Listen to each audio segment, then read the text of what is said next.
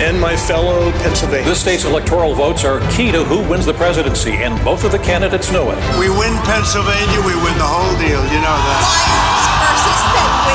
Lions versus Penguins. Just like last time. But states like Pennsylvania are going to be incredibly important. The only thing left on the board is Pennsylvania. The president cannot get to the finish line without the Commonwealth of Pennsylvania. One state all four candidates are visiting today is Pennsylvania. Its 20 electoral votes are highly coveted, and the Keystone State could end up being one of the determining factors in the race. Jill's a Philly girl. Well, I'm a Scranton guy. Oh, Pennsylvania, we love Pennsylvania.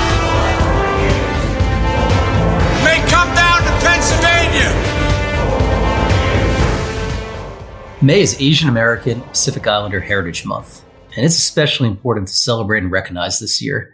It's been a really difficult one for the Asian American community across our country.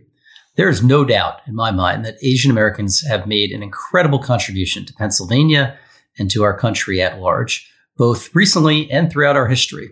So we're going to take a break from Pittsburgh politics. We're going to profile a second Asian American leader here in Pennsylvania.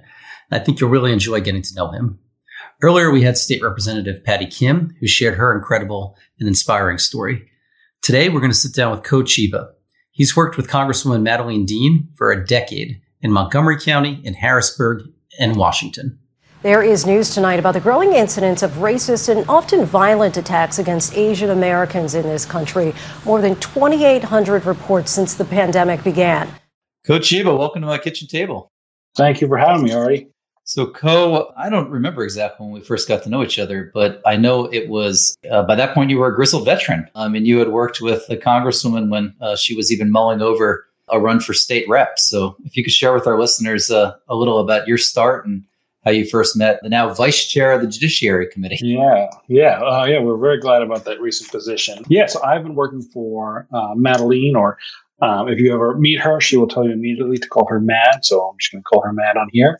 I met her in 2012. She was running for state rep at the time in Abington Township in Montgomery County. And my connection to her actually was kind of just fortuitous. I was actually working at a restaurant, uh, just got out of college and was uh, kind of in my gap year, went for poli sci in English and was trying to figure out my next thing. And I was asked by a colleague uh, to work her shift for her. And I said, sure.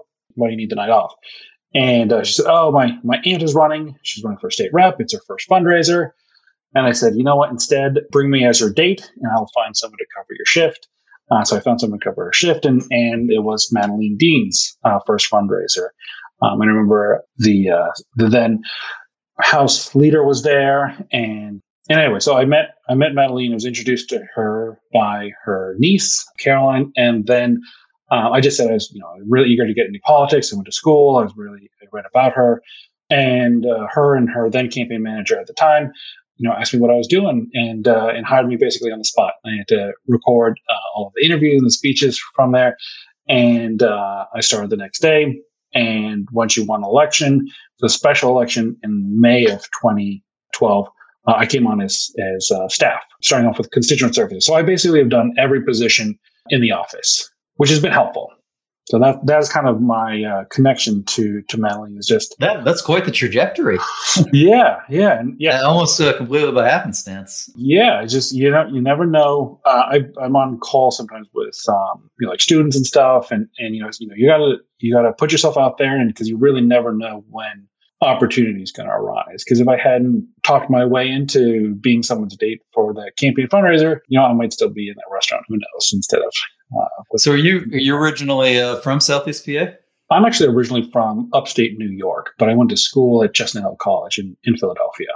Gotcha. But you now know more or less every uh, township, if not every uh, cul-de-sac of every township in uh, Montgomery County. Uh, yeah, that's the gig, and a little bit of Berks too. So, uh, and then we'll have to uh, come this uh, next election, or probably in about a year, year and a half. I'll have uh, have uh, some new areas that I'll have to learn with redistricting, which we're all watching very closely.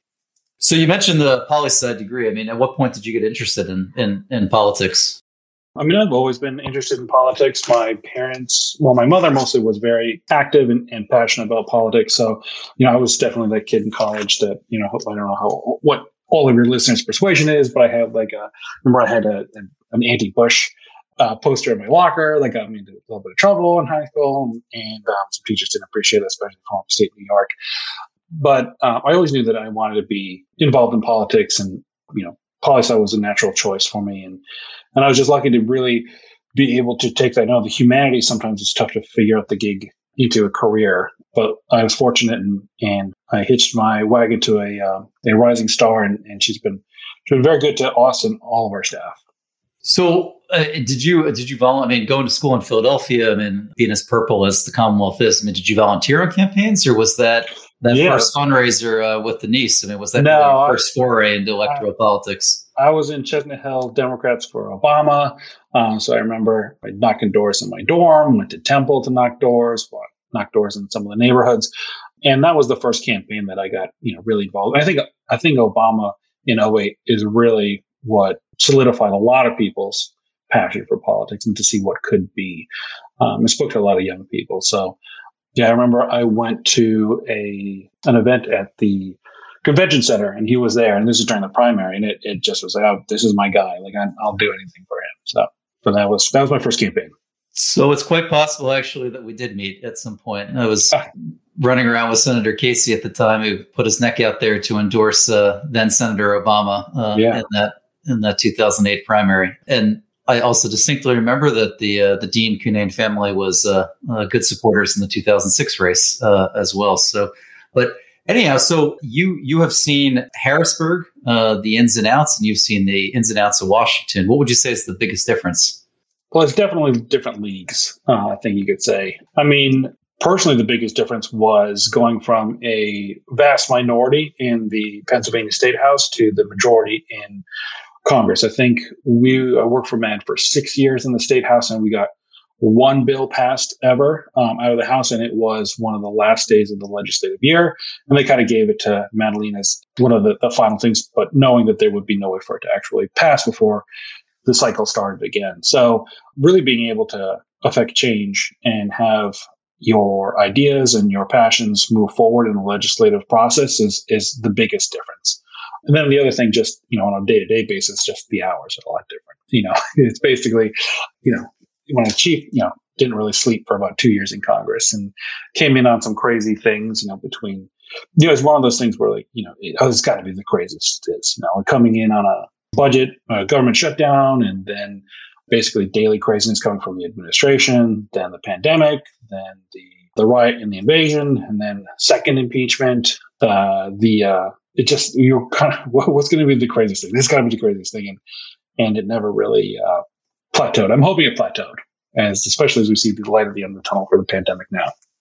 I think definitely let's let's touch on the last uh, two years, uh, but let's go backward over the uh, six years. Were you commuting back and forth to Harrisburg, or were you living in Harrisburg? No, so I well, I like I said, I started in constituent services, and I really think that anybody that's in politics uh, should start off and do at least some stint in constituent services because it, you know, there might be times where it seems like you're living the life of Parks and Rec, but it, it definitely grounds you, and I think it, it helps you remind you why you're doing the work that you're doing.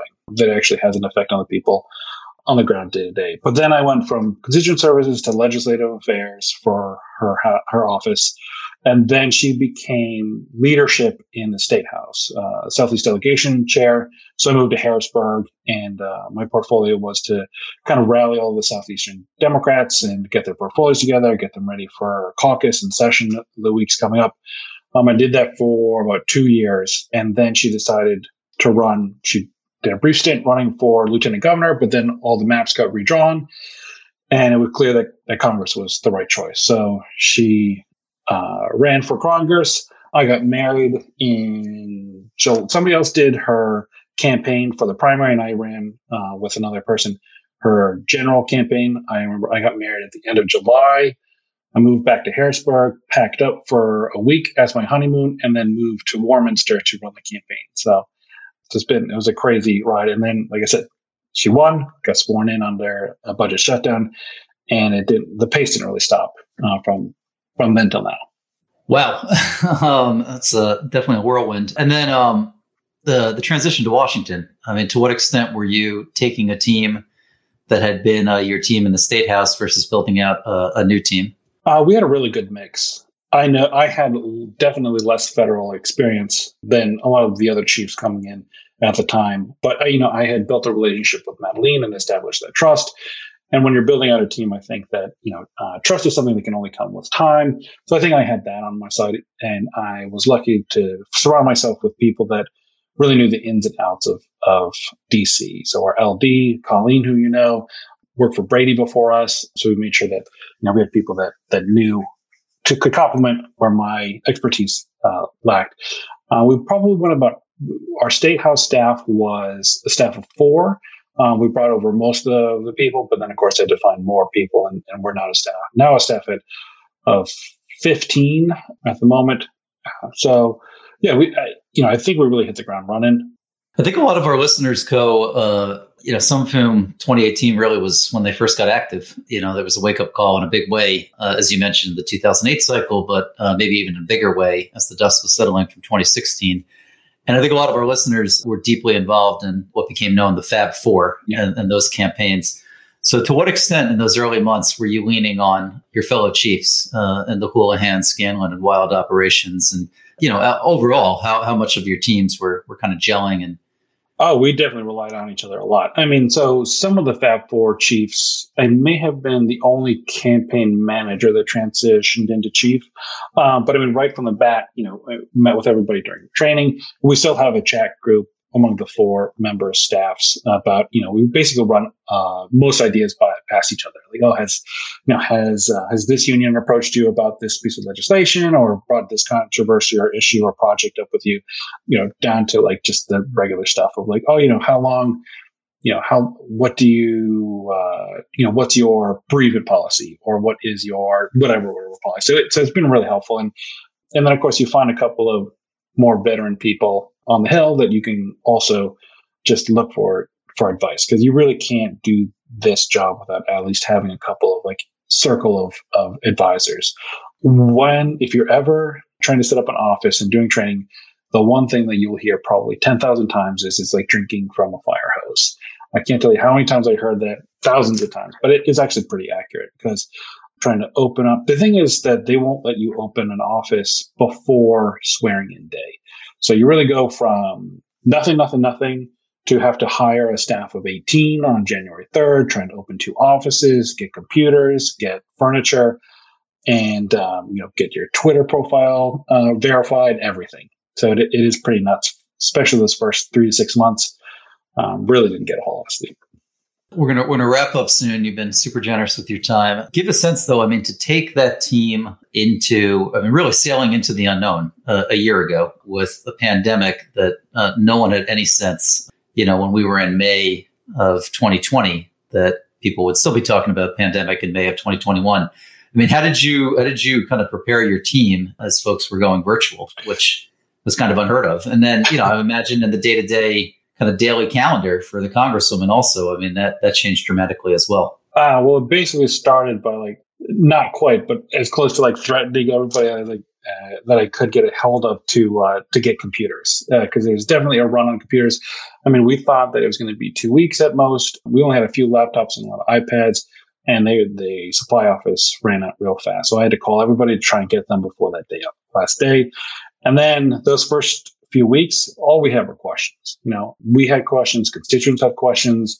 Everything was voicemail because we had nobody in the office. So we were just listening to voicemails of desperate people trying to figure out, you know, when am I going to be able to go back to work? My business is failing. Uh, will there be assistance? Will there be aid? And it, it really was just questions. And we, you feel kind of at a loss because it's our duty to be able to provide answers and help people. And it, it took, you know, until that first uh, stimulus bill before we could start saying, "Hey, this is this is how we're going to help you get through to the end of the end of the week, end of the day, end of the month," because we don't know how long it's going to last. And you know, there was just, you know, we did week daily calls with all staff saying, "Hey, what's the common question for today? Does anybody have any answers?" And we really just had to rely on each other to find out whatever answers it was and and message them back. But it, it was it was really hard and and you know you felt it was tough to do your job because you just didn't didn't couldn't give people the answers that they so desperately needed So, last question. It's AAPI Heritage Month. Sure. It's unfortunately been a very difficult year for Mhm. our Asian American uh, community uh, in Pennsylvania and nationwide. Uh, what does the month mean to you? So it has been a difficult month, but it, it's it's been an opportunity to kind of look back at you know what it means to be part of the AAPI community. It, I think that, and this is speaking purely from a personal stance, but I feel as though I never, I didn't really talk about my heritage as much. I'm I'm half Japanese. I'm actually half my half um, Japanese, and uh, my mom's uh, Polish Scottish. My parents met in the Philippines in the Peace Corps.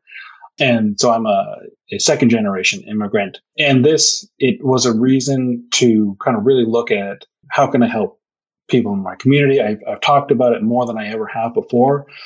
And so it has been difficult, but I think it has really fostered some conversations that were difficult, but I'd never had before. Um, and it also shows that there's a lot of support out there as well for people that are, you know, feeling similarly and didn't necessarily feel as if they had a voice. It, it definitely is changed that there are people that care about, you know, how the community is doing and willing to have a conversation. And so that has been as difficult as it is and, and as unfortunate as the reasons surrounding why it's come up, it has been cathartic and, and kind of self identifying experience.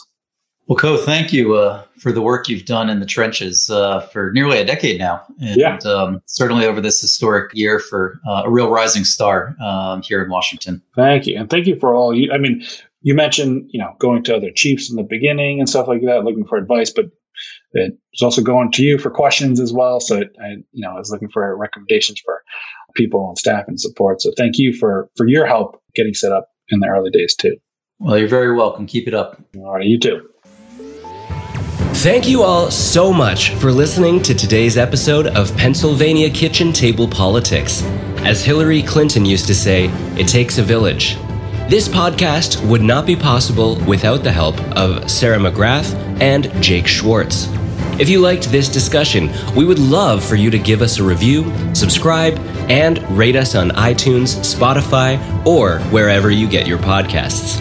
If you have a suggestion on a future guest and other feedback, visit our website, papoliticspodcast.org. Don't forget to follow us on social media at PA Political Podcast on Facebook, Instagram, Twitter, and LinkedIn.